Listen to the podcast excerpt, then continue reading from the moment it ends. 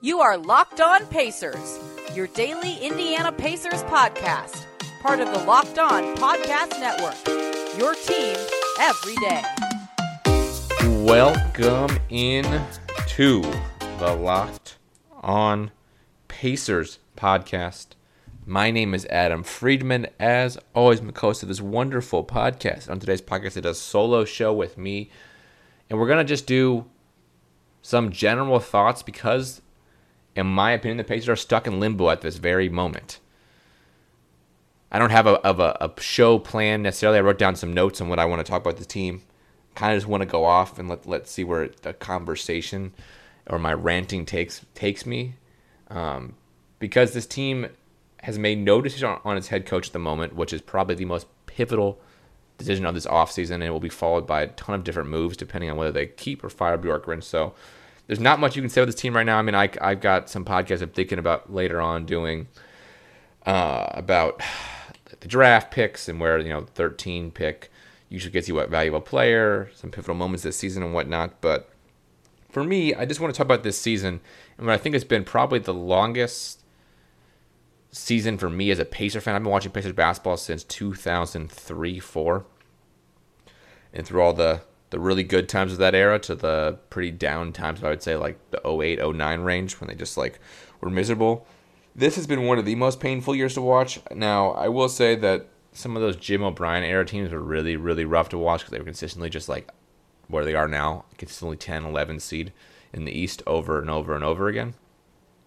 Um, but outside, I mean, for most of my life as a Pacer fan, they've been good, right? They've been fun outside of outside. Like even the year they missed the playoffs, let's say in 2014, 15. I remember going to, I went, I actually went to a Wizards Pacer game in DC, and it was fun. I mean, it was just fun because they still had some fun players. Roy Hibbert was like barely kicking around still. He was like kind of leading the team, but also not really. George Hill was kind of exciting that season. So they, they've been, you know, they were competitive, right? They weren't going to be as good they didn't have Paul George, but were, that season because he was hurt, but they were competitive. Where this season, it feels to me like it's more like 2014, 15 than maybe like 2000 and let's say six or seven when basically after the Pacers um, lost Reggie Miller to retirement and the Ron Artest saga, the, you knew for a while this team was in a, in a rebuilding mode and wasn't going to be able to be like really competitive. The Pacers, to me, have some very talented players and are still competitive. They just need injury things to break their way, right? That's kind of how I think you can view 2014 15, right? They lost Lance in the offseason, and then obviously PG got hurt, so um, some compounding effects, which at that point, I think Lance was kind of on a projection to be the team's second or third best offensive player, at least, um, or best, maybe second or third best two way player. Uh, he was really good back then. Anyways, so I think this is more like a 2014 situation, but I certainly am concerned, right? The the the team gave up on this season. I Gave up is a strong word. I know the right way to put this. The team chose to have some some suffering this year when, in successive moves, they announced T.J. Warren was going to be out for the season, and then they traded Victor Oladipo for a guy who couldn't play right away. Right there, the team basically lost any opportunity to be a top, let's say, six seed at that point. I think there were real aspirations once Vert got back. They could have got to the top, got to, maybe got to seven or eight, and I think that could have been possible. A couple of things had broken their way, but also as soon as Levert got back, they, got, they had injuries with Miles Turner. Sabonis had some injuries. Brogdon had some injuries, so like they really couldn't get everybody together at once. And obviously, the T.J. Warren out the whole season was uh, probably kind of the death knell this season at the All Star break, frankly. But so part of me feels like this team is not that far off. But what does that far off mean, right?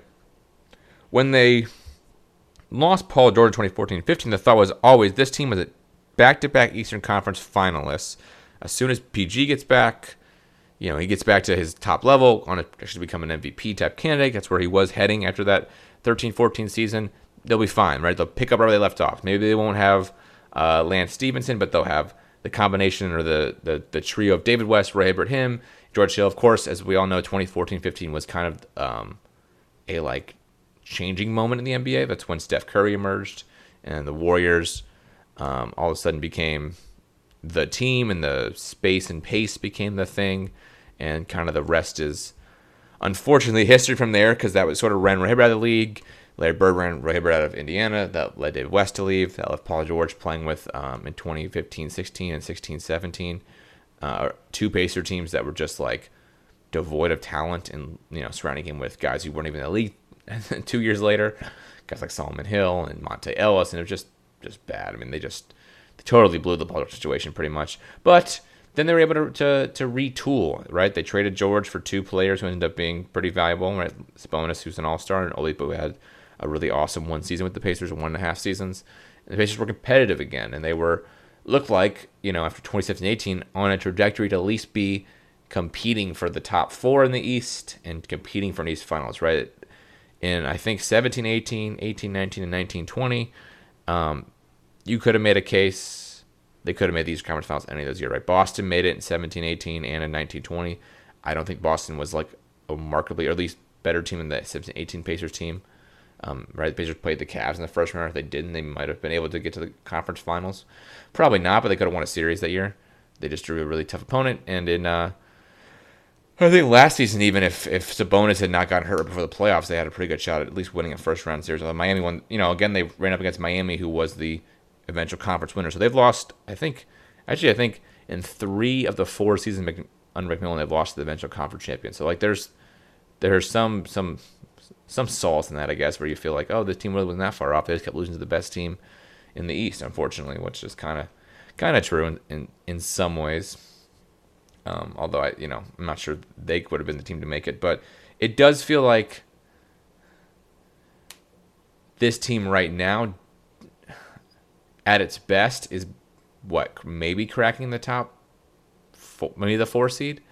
That's the issue right? The, the the top three seeds i'm pretty sure are locked in for the next i would call it this year next year. Barring some injury right? I mean you think the nets just get better. Philly's a juggernaut as long as Embiid is healthy they're going to be really good. And same with milwaukee with Giannis. So basically that means for the Pacers to win a first round play, which is kind of like the goal of being competitive, they pretty much have to be the four or five seed. And then they're up against younger teams with obviously better coaches and at least one of them better top line talent. And then, uh, of course, a bunch of kind of veteran teams that just had down years this year, right? Like I think Atlanta better top, top talent with Trae Young than any Pacer player. I think personally. Well, Sabonis maybe can compete, but Trae Young because but Trae Young's amazing. I pro- probably not. I mean, Trae Young's pro- definitely is, in my opinion, better than Sabonis. Although you could maybe maybe make a case because Trae's defense, but he's been so good in the playoffs this year so far. So who who knows with Trey? Um, Millen's definitely a better coach Pacers have right now. Knicks' better coach, maybe not the better top player, but definitely been really good. But then Boston, Miami are both teams that are lurking. Will probably you know, be competing for the four or five again next year, if not if not higher in Boston's case, I think, and whoever Miami gets. So basically, the Pacers, even if they're 100 healthy, are probably looking at the you know a four or five matchup against a team that would they be favored against? Probably not. So is that the the best they're going for, and is that necessarily worth it? And the, the reason they don't have a higher ceiling is because they're missing that top 1A talent. And that's why this team, in some ways, could remind me of the kind of 08 to 2010 Pacers team because they had a similar situation. But before we continue today's podcast, we have to go over to our wonderful friends over at rockauto.com, a family business serving auto part customers online for 20 plus years. Go to rockauto.com right now to shop for auto and body parts from hundreds of manufacturers. They have everything you need for your car rockauto.com. We're talking batteries, lights, carpet, whatever you think for you need for your car, you can get there. Their catalog is unique and remarkably easy to navigate.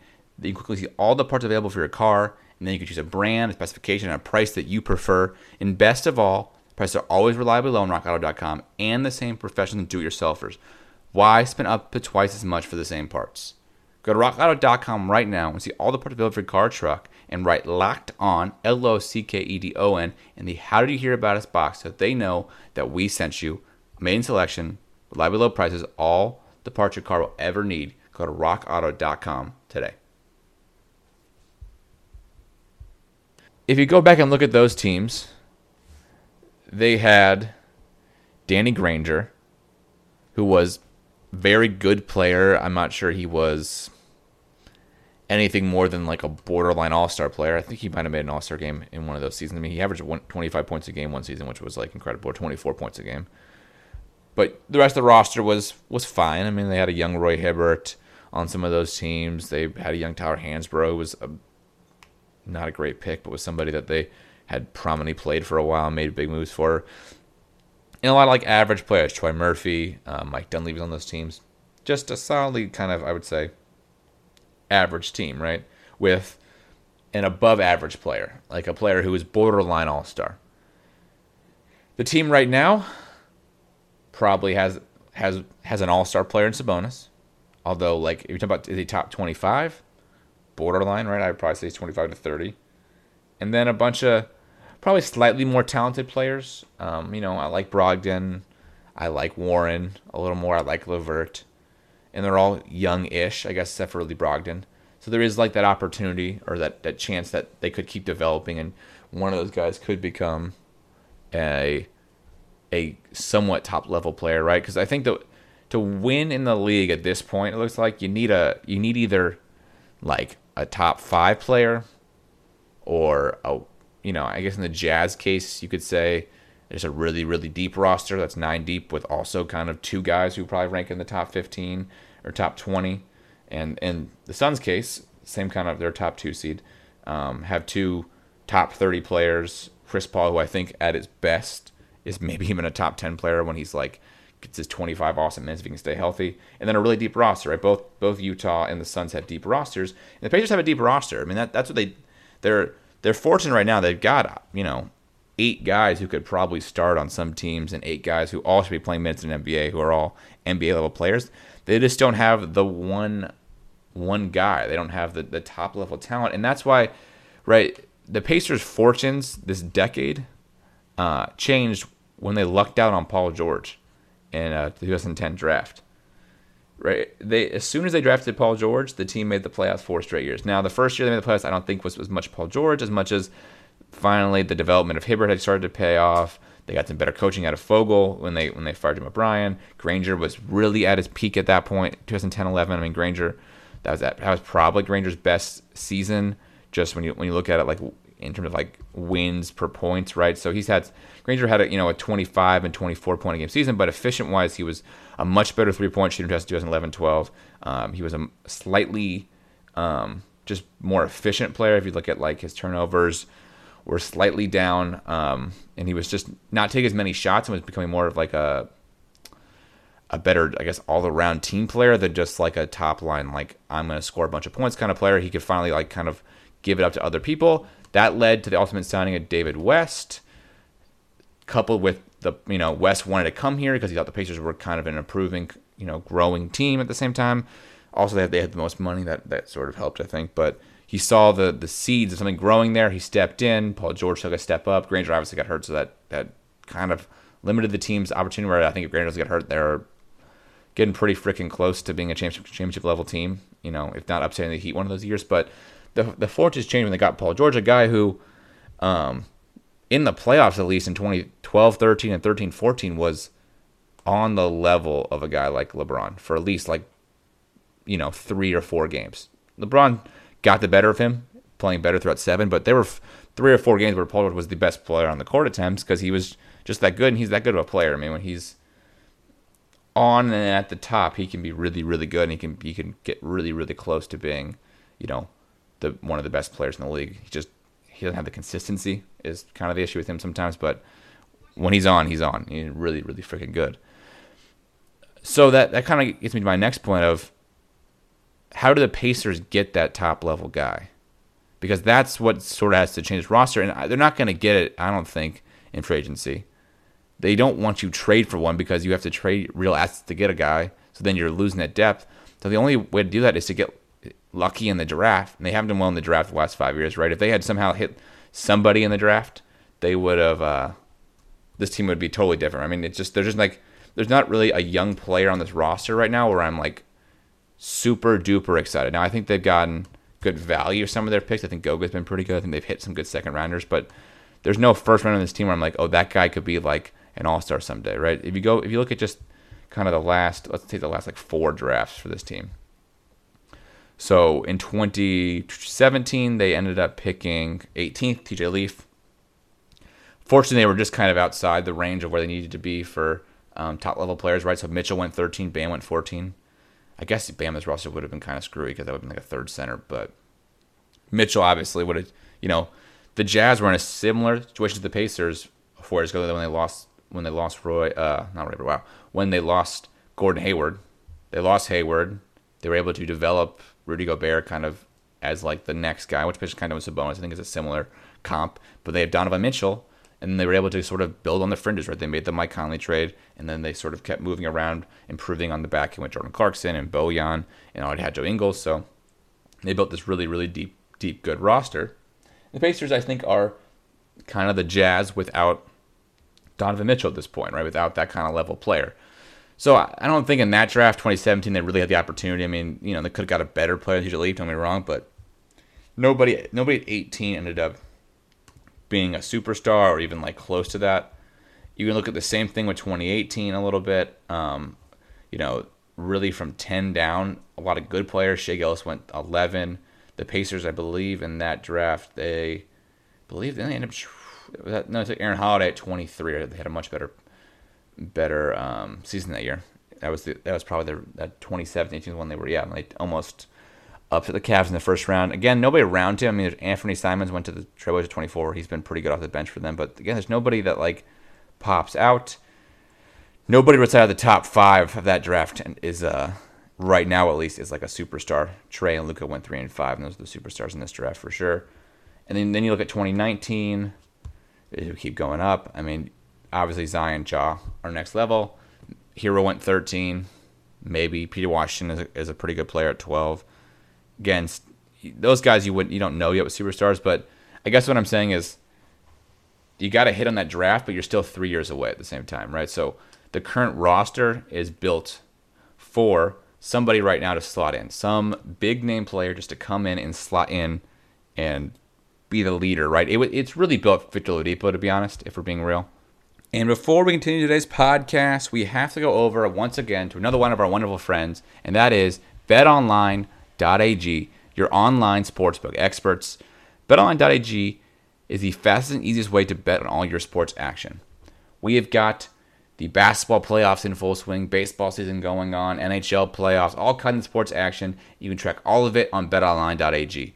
You get the latest odds, news, scores, sporting info, anything you need for all the major sports, including UFC MMA, is over at BetOnline. And best of all, go to betonline.ag and sign up today. You get a 50% welcome bonus on your first deposit with the promo code Locked On, L O C K E D O N. So head over to the website, mobile device today. Don't sell silence anymore. This is your chance to get into the game as the teams prep for their playoff runs. Bet today on betonline.ag with a 50% welcome bonus when you use promo code locked on L O C K E D O N betonline.ag your online sports book experts. And we are also brought to you by our wonderful friends over at Built Bar. Built Bar has been a wonderful friend of this podcast for almost, I think, over a year now.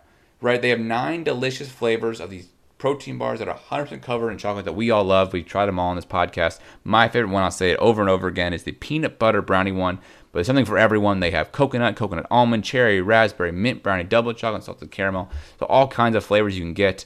They are great if you're trying to maintain and lose weight. Just try have a, have a snack. I like it because it's high in protein, right? The peanut butter brownie one has 18 grams of protein, 180 calories. And right now, go to builtbar.com. It's promo code LOCKED15. That's L O C K E D 1 5. You get 15% off your next order. Go to builtbar.com. Use promo code LOCKED15. You get 15% off your next order. Built Bar is one of the best protein bars in the market. We love it here on Locked On Pacers podcast. But obviously, Vic never really, right, never got healthy. That was the issue, right? The, the, the roster currently was actually built really well to complement like a like a Victor Oladipo superstar emergence, right? If you think about it, they had enough cap space to go get, go get a guy like Warren, help Burt some of the offensive load, a better, bigger defender. They to still get Malcolm Brogdon. Like they've effectively used their cap space and done, done a really, really good job with it. Just getting talented players, right? I mean, the alternative to Warren and um, and Brogdon is like some combination of JJ Redick and um, Ricky Rubio. Totally worse. So they they've done an effective job, and what it was set up for was Vic comes back from injury, gets back to peak form. They have to resign him next season on a bigger deal, but the team is a top four seed because they have Vic playing at his All NBA level and a bunch of other guys filling in. Right? If Vic played like a Vic is the Donovan Mitchell in quote quotes, quote unquote, this team is missing. Right? If you if you had if Vic was 2017-18 Vic today, you wouldn't have Caris, but you'd have the rest of the roster. Let's say you could make a pretty easy comp to the Jazz. Right? Sabonis is the Gobert, a little bit worse. Uh, Vic is the Mitchell, maybe a little better. I think 2017-18, that was a better Vic season than probably any Mitchell season. Although Mitchell was really, really good this year. And then, you know, the rest of the roster is pretty good. You're adding in McDermott, Holiday, McConnell, Brogdon, Warren into that, Turner. I mean, you just got a lot of talented players around those those guys who are kind of your like one your one and two, and then a bunch of like you have a bunch of like two two A's, kind of like the way I think Bogdanovich is kind of a two A or a two B, I guess, for um for Utah somewhere. You know, I think it goes one is Mitchell, two is Gobert, and then Bogdanovich is kind of two way. Leads the offense, but maybe not defensively. And they Pacers have the roster for that right now. They have the roster where if they could just get like basically for free a top talented player, they'd be really good next season. I mean that they just don't have that guy. Sabonis, as much as you kind of want him to be or hope he could be, he's more, I think, a complementary piece than a, a, leading piece in some ways. He's just he's very good. He's very good at initiating the offense. Things running through through him are really really well. And that, I mean, this team was so good last year with him leading that bench unit that that's kind of what you want out of your number two guy, right? The number one guy comes in and carries the offense with the starters, but your number two guy can can stagger and carry. And Sabonis was the key to those bench units last year that were or two years ago, sorry, that were like off the charts amazing. We didn't see any of them this year, and that was that was like hugely huge problem for this team. Um, so like I think that's where he, he just fits perfectly there in that kind of like two role. They just don't have the one. I don't know how they acquire the one, and that's the big, that's the biggest conundrum right now, right? I guess you're talking about players that are maybe disposable. I means so Oshae has jumped, and if you trust Goga, that means they have a backup center and they have a four. So that means there's one center available.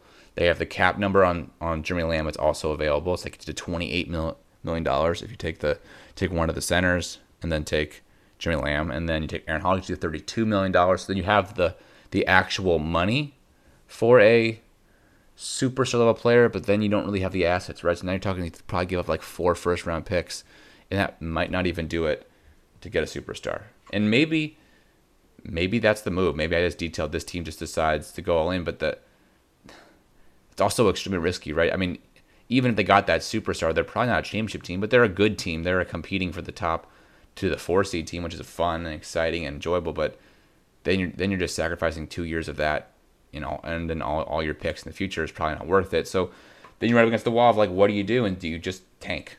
And that's the other thing. It's like I don't. This team's never going to tank because that just is not the way the Pacers roll. Because, I mean, I don't know. The famous wouldn't put up with it, frankly. They just wouldn't get fans in the stands. They're gonna tank. The best thing was do to tank during COVID when they couldn't have fans anyway, so it wouldn't matter. But the fans will put up with it. I mean, Indiana likes I mean, like any I would say any sports town likes winners, but especially kind of midwestern, smaller cities. If you're not winning, you're irrelevant in those cities because there's it's just you're not the sports teams are not top of mind the way I think in other cities they can be. In the bigger cities where like there's something about the, about the Lakers being an international brand and so important. The Pacers are a local brand. And if they aren't good, people don't care, um, or they're less likely to care if they aren't good. Not that they don't care at all, but they just won't pay attention, won't go as many games, and that, and that hurts the team team financial viability, and it leads to like can the team even be sustainable in Indiana and so on. So they have to be competitive to be, to be a sustainable team in the city, and for the owners not to lose an ungodly amount of money. Um, but they're stuck. I mean, that's what, that's the kind of the the kind of end of this podcast is is they're stuck right now, and I'm not sure a coaching change fixes it. I, I do think if they were to splurge for a Mike D'Antoni, it could really work. I mean, they they did what was a high risk, high reward play for, for on a guy who they think oh, was really good X and O's, but didn't really know him very well, didn't really understand how he'd actually like be a you know manage their organization because a coach is you know ultimately he's a he's he's a manager and you can be great at X and O's, but you can be a terrible manager, and that seems to be the issue. Where I think somebody like D'Antoni, who has got decades of experience as an NBA coach and assistant, knows how to do the X and O's and to manage an organization. So if they get him, get him, that'd be great. And maybe you overpay on, on that for that coach, right? Because instead of overpaying for a roster, right, going out and paying the luxury tax or whatever, you could pay a coach three or four extra million than you're comfortable with. But in the but maybe that reaps more rewards, right? I mean, could D'Antoni stretch this roster to the four or five? Yeah, I mean, I think D'Antoni's a top five, ten coach of all time. Not all time, maybe, but right now in the league, I'm gonna scratch it. Not not all time, but if you if he was a coach today, he'd be a top five or ten coach. He was with Houston. I mean, almost, Houston almost won the championship with him. They were very close, and he's always been a top five, ten coach when he's actually out out there. So that would make sense. I mean, there, you could convince me of some other guys depending on how it shakes out. With like Budenholzer would be a good fit here.